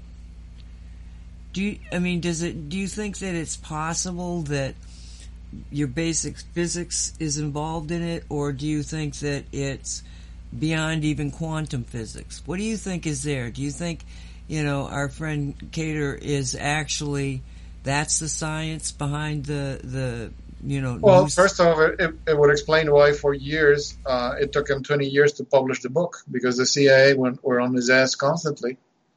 He had to keep, you know, uh, hiding his uh, information. He had to keep. Uh, they would spy on him. They would try to block what he was doing. So that doesn't happen if you, if you're selling something useless. That doesn't happen if you're just selling, you know, disinformation. No, they, they're not going to bother you. You're worthless to them. You're insignificant. But when you're about to reveal, uh, what is it that you call it in the intelligence world? Actionable data, actionable material. yes, actionable, actionable. okay, that that gets their attention. You know what? th this guy's about to spill the beans. How can he go around, you know, sharing this stuff? So you're either counting on people thinking he's total Looney Tunes, which he's not, or we have to silence him. And I believe you when you said we must have flipped realities because he this thing it took him 20 years to publish it, and it just popped out of nowhere. I don't even remember. You're the one who found it. I don't know how you found it. Well, so, like you said, we, we flipped into a reality where we were supposed to find it. okay, it's an it's an interesting uh, story because I was writing the fourth chapter of Shungite Reality, and in that fourth chapter, it's about enterology, the science of. I essentially give more details regarding um, the uh, the science that we discovered as we went through, you know, the whole years of, of studying it. And I got really focused into the uh, to science, and at one point, I, I spent hours and hours writing on consciousness, and went, "What the hell am I doing? This hasn't got anything to do with with you know uh, with uh, with the shungite." And so then I said, "Okay, I'm just well, actually." Do- Dolly had uh, uh, Dave came in on a conversation we were having, and he basically said, "Forget the science, get on with it." how did he? How did he know I was stuck? But anyway, so but when I got back into um, into the to the writing of it and stayed specifically with the concept of uh, the healing aspects of energy and with Wilhelm Reich and uh, Raymond Rife. And okay, Raymond Rife in the 30s does this amazing experiment where he cured 10 people of terminal cancer, and then nothing more is, is heard of, of this particular subject. He goes on to have a fairly good, you know, successful professional life, but nothing else is there. Uh, and I did send you something on Rife, and, and I just found it a little bit ago that I had sent it to you, but I I haven't even read it. But um, so I, I I understand kind of that. Okay, what what what he's talking about and the vibration that will cause um, all sorts of bad things to go away could be weaponized to make things like a big building, like a you know uh, two towers in New York City, just disintegrate. Same same kind of concept. It's just you know the scale of it. It's been weaponized. And but then I'm looking at at uh, Wilhelm Reich, and I'm going, okay, Reich is talking about essentially bringing in orgone energy in order to create a healing environment. And I'm sitting there and I'm going like, could orgone be made into a weapon? so I googled it, right? And right off the bat, I get taken to a link, and all of a sudden, I'm reading this PDF thing section on on uh, Reich's cloudbusters being able to disengage uh, nuclear uh, fusion and stop jet engines, and and I'm going like, what am I reading, and who is this? And so then I figure I find out it's this Cater guy. I do a search for his books. I end up on Amazon. I find that the paperbacks were very expensive, but they had uh, I could buy hardcovers, a hardcover version of it, at eleven dollars. So I immediately sent one to you, sent one to Derek, and sent one to myself. Well, not too long ago, mm, a couple weeks maybe, I went back over to Amazon, and that same book is thirty dollars. So I think it it was again it was like somebody mucked with the pricing even because I could have balked. I didn't know what I was getting into, but at eleven dollars I was going to take a chance on it, you know. Right. And uh, so that yeah that was if if if anything was. I mean, this was just so orchestrated. There was no doubt in my mind that this hadn't been put in my lap.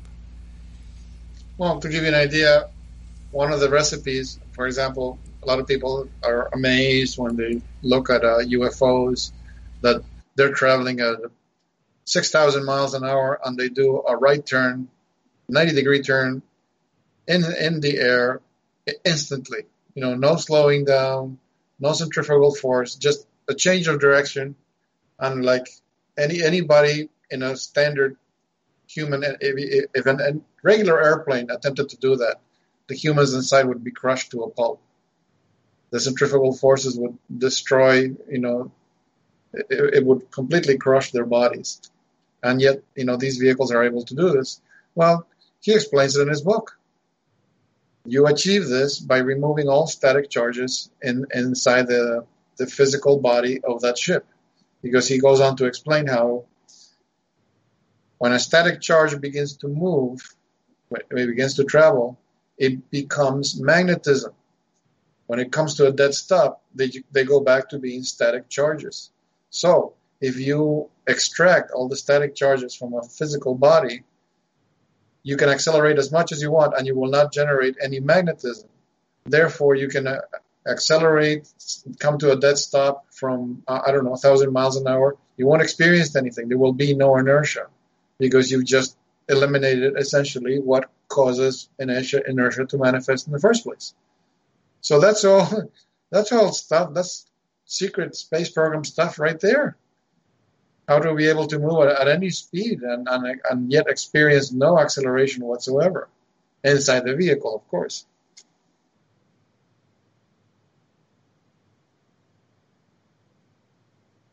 So Yeah, you know, I'm won- I'm wonder I'm wondering if um,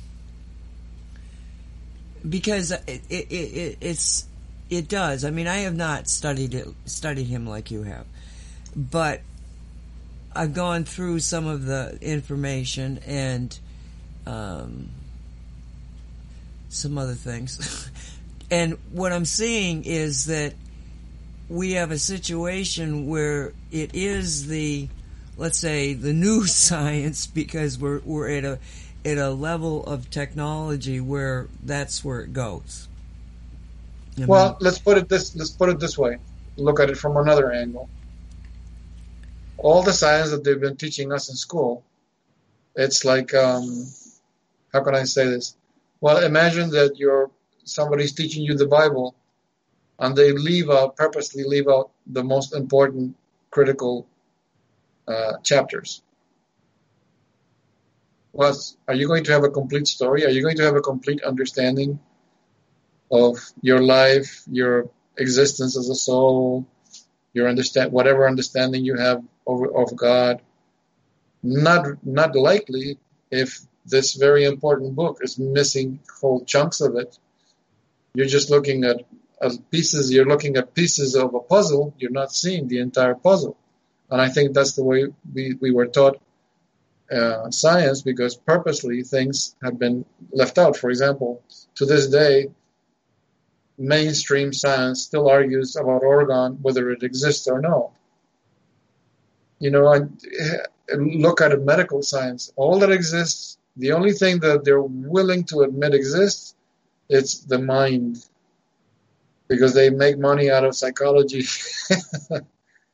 but beyond the mind, we don't have anything. We're not supposed to have a soul, no spirit, no etheric bodies, no astral, but no, nothing, nothing. Just physical body, the mind. That's it. There's these two little doohickeys. You slap them together, you get a human being. Really? That's what makes up a human being: a physical body and a mind. If that's not an incomplete story, what what is? You tell me. I'm wondering, is Dolly still with us? She could have left the scene because of the lightning. We did- Dolly, you're here, right? Still? I'm here. Yeah. Oh, okay, okay, good. I'm is- waiting for you all to get done. Oh, okay. So yes. I don't want to interrupt, but I got something to say. Okay, go for it. Right. Right on time. Russell um, messaged me this morning, and he says, Mom, as I was waking up today, I was conscious enough to see things, things that I could see about programs in me were being changed. What I once knew as normal is now different. Wish I could go into detail of the changing. Uh, and I told him I understand exactly what he was saying because I've done that myself. And then uh, it reminded me that yesterday I was in the bathroom and I turned around and looked out and Seiji was walking by and all of a sudden there was uh, Seiji's whole body jerked and and everything there was a a line from Seiji's body that went all the way up and and sideways. And then on the other side of that line things changed. So i thought was that a flux or something like that? Uh but russell did it the same time Seiji did it i or i saw this happen with Seiji. Now you know why you can't say anything about timelines, because to you, timelines is just a bowl full of spaghetti. There's a, you, you're able to play with so many different timelines. I mean, how can you say anything about them? It's it's just a big bundle of lines, and yeah it's something that you play with. So you're very humble. That's true. No wonder. No wonder I have trouble. But anyway, I know Russell's starting to go through all this upgrade. I, he has been, but all of a sudden he's realizing, whoa. did you ever did you ever share with him the training that David that Dave gave you? What training is that? Well, didn't you tell me in the beginning that when you first met Dave, he's the you you were like totally lost and confused because you didn't understand your capabilities and your talents. So Dave is the one who was your instructor and he taught you how to harness your abilities and how to make use of you know practical use of them as opposed to being confounded by them. Yeah, well, I, d- I do talk with him about the things that he and I have in common that I can, but he has different abilities than I do. Oh, yeah. Oh, yeah, that rainbow. Oh, my gosh, Nancy. That's a yes. dusk rainbow. It's what? It's a dusk rainbow when the sun is very near the horizon. Most of the light is reddish. It So if looks, you, if you look, most of it is reddish. I thought she was sending me a picture of a different planet coming up around, you know, around the Earth. Because it's so different. Um, I did. So- I did put that on chat. Um, the reason being because you're talking about Russell going through these amazing changes, and we just went through the solstice and the eclipse and all that.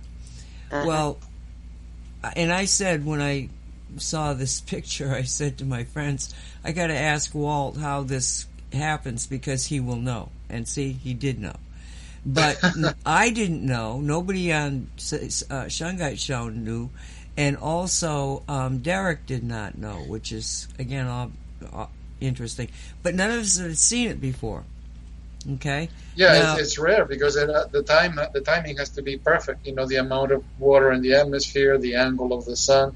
It has to be like so perfect. Is like one of those things where that happened like once every 300 years or once every 400 years. It's like that. Everything, all the elements have to be just right, and that's what happened The, the sun. You would see what happens if for those people that live near the ocean, when the sun is going near the horizon, most of the light is reddish. You know, you look at the clouds are red. You know, the ambient lighting is reddish.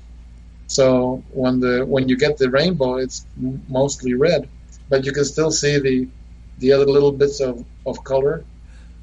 Well, what Sandy Sandy had left my house. It was Friday night. Sandy left the house, and she went north, and then you know a few blocks up, she takes a ninety degree tu- turn going east. And when she started to go south again, that's when she saw it.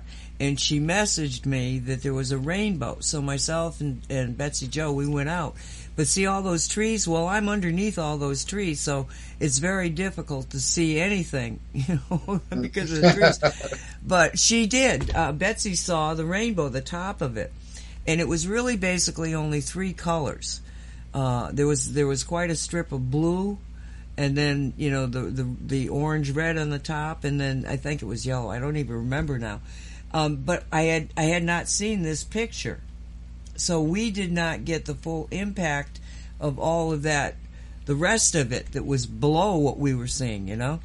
So, but I'm looking at this thing and I'm going, I've seen a lot of rainbows, especially down here in South Florida because of the being, you know, a peninsula. I said, I don't, I, I, don't- I can't even imagine, you know, what this is really about because I've never seen it before. So I send it to uh, Derek, and Derek has been asked to go to. He was very funny telling me about it. I'm going somewhere for something. What is it? Oh, the solstice. There's this, and they've been asking me. So I'm going to go. It's two and a half hours away, but I'm going to go to this thing. And uh, so he goes there and he meets up with some of his friends.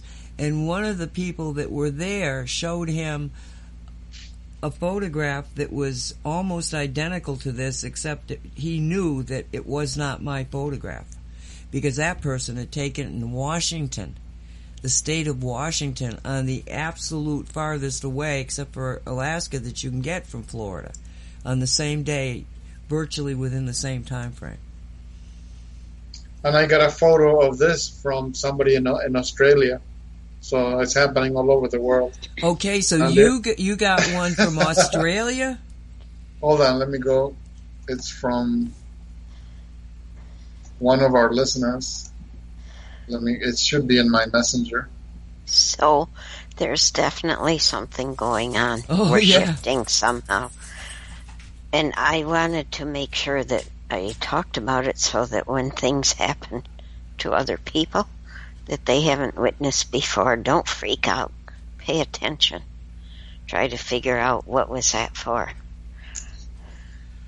Don't try to ident- identify things with things that have happened in the past because the ha- the past is gone.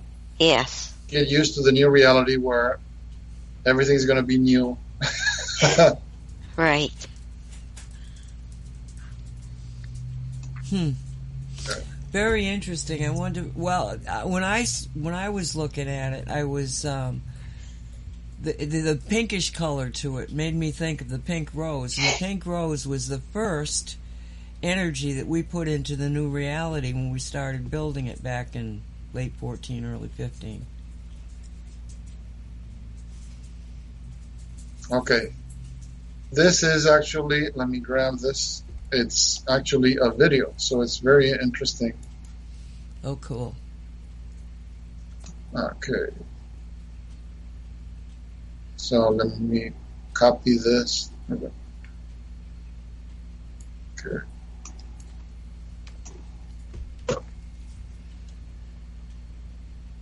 How do I copy? Okay. So let me see. Just let me paste. Atoxion Star says that I feel like something happened at 12 a.m. EST this morning. Huh. Why are you saying that? Did you feel a shift? I was up, but not for long. Normally I stay up a lot long, but I was very tired. I remember being very tired and deciding to, to shut down the computers. Her her name is a Texas Lone Star. Oh, a Texas Lone Star. Lone Star. Yeah. I call her Texas. Okay, Oh, I'm gonna grab it. It's a it's a Facebook video. okay. Okay. Okay, there it is. And it's supposed to. It was in Birmingham on the 13th of June. It happened. In, in the UK, not Australia. Russell lives in Australia, but this was sent from the UK. This was filmed in the UK. This is interesting because instead of looking like a rainbow, it actually looks like an energy dome. If you click on it. Clicking. Clicking. I'm having. I'm still having. Look. Oh, okay. Oh, that's not me. Oh, it must be this video. This That- video. Oh, I, I can turn off the sound here. That's what the problem is. In this one, the it lo- it's kind of dim because the sun is so very close to the horizon.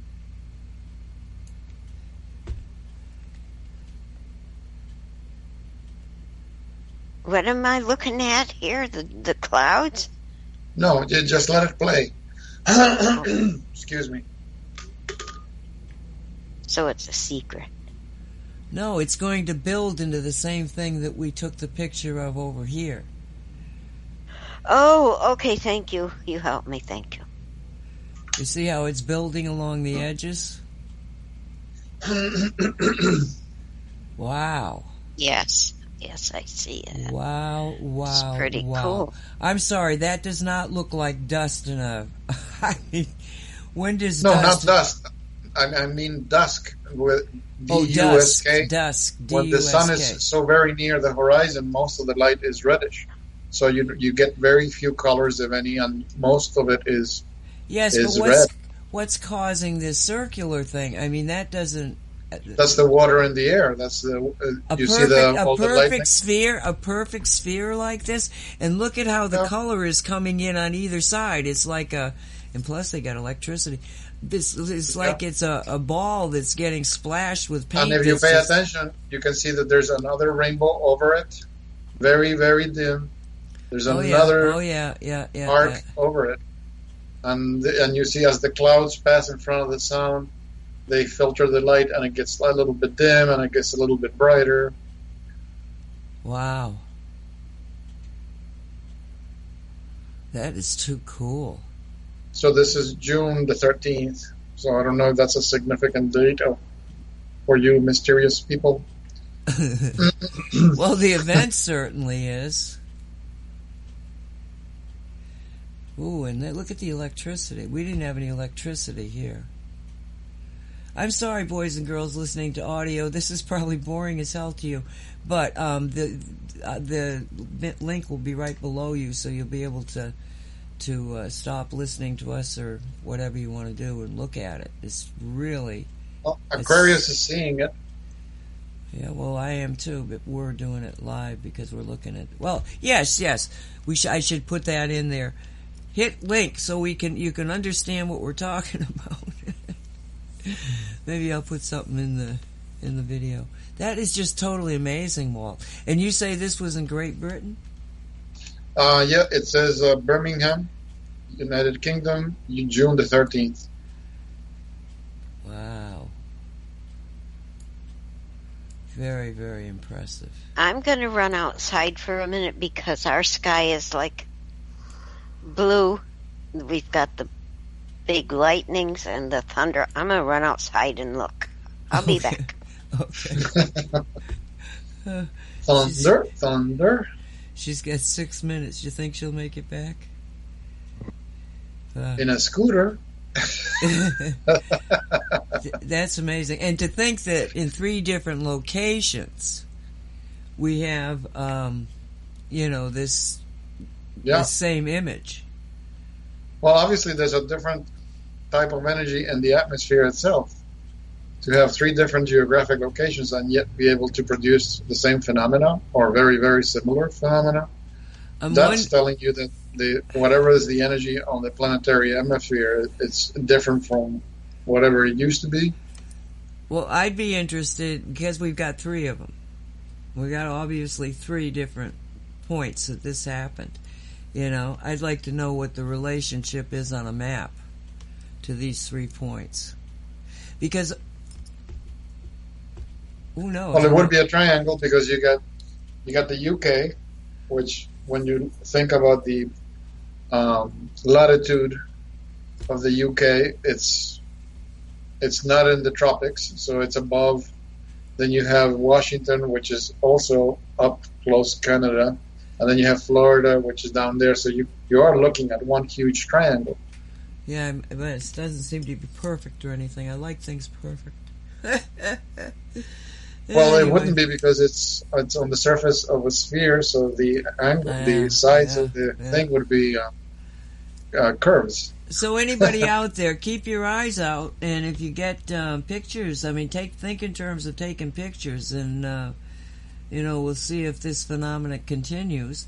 It could be the secret space program putting on shows. What in the world is this big d- d- dog with Huh? teeth? What the heck? What? What? On my screen, there's a dog with its mouth open, baring its teeth while it's laying down. Did you post that on there? No. Okay, I'm getting out of it. Um, Did you have the Did you have the video on of the uh, image? with the with the With rainbow. the- yeah, you had that on. yeah, yeah. So it yeah. was it was playing. It was on a new new video. Oh, a new thing. It's, Okay. I jumped into another video. Yeah. Well, I don't have a rainbow, but my gosh, I've got so many different skies out there. Um, there's a big, you know, how the clouds spread out and they be one. Well, there's a big one with the bla- that's black with rain in it, and then it goes. The sky gets the pretty blue, and it's got white, fluffy clouds in it. Uh, It's called a catalog, Dolly. You have to tell the posse which one you want. I want the rainbow. There. Put the order in. yeah. so Yeah. I didn't get a rainbow, but I got pretty interesting sky. And the lightning is over there, even though the the rain cloud is over there. They're on opposite sides. So the lightning is to the east. No, the west. And the thundercloud is the direction of the ocean. So that's east, and the lightning is on the west. Oh boy, I get directions mixed up. anyway, it's very beautiful. Oh, look at what Texas posted. What? Ooh. Yeah, that's from a Star Trek movie. Oh yeah, I remember that movie. Wow. I thought it was pretty back then. And I always remember that. The one place on the right of the the guy, I can't remember if that was uh, the bad guy or That was Kirk. Malcolm McDowell. that was Malcolm. Well, on the right side of Malcolm, I it, there's light part that to me looks like a high heel.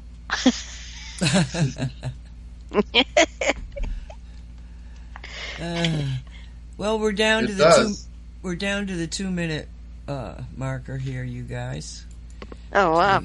Yeah, you want to say good night to people or pass the give them a, another little profound thought to take with them.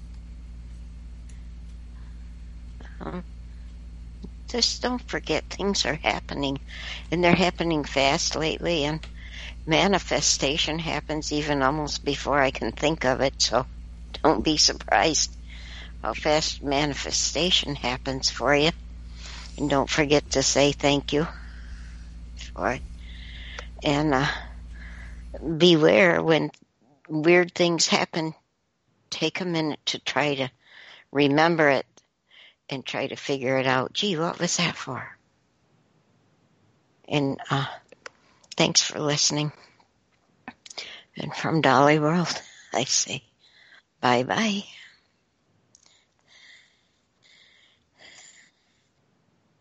Walt, Well, it's a good night, everyone. Thank you for being here with us. Uh, my website is newparadigmtools.net. Thank you, Nancy, and thank you, Dolly. yes, and anybody that wants to know a little bit more about energy devices, go look at his his. Just look at the pictures; they'll help you out. and we'll have the healing link where you can get um, tones and stuff. But um, everybody, thank you for being here. We will see you next week, and tomorrow I'll be on with Radio 5G, and we'll see where that goes. So thanks for being here, everybody. Much love.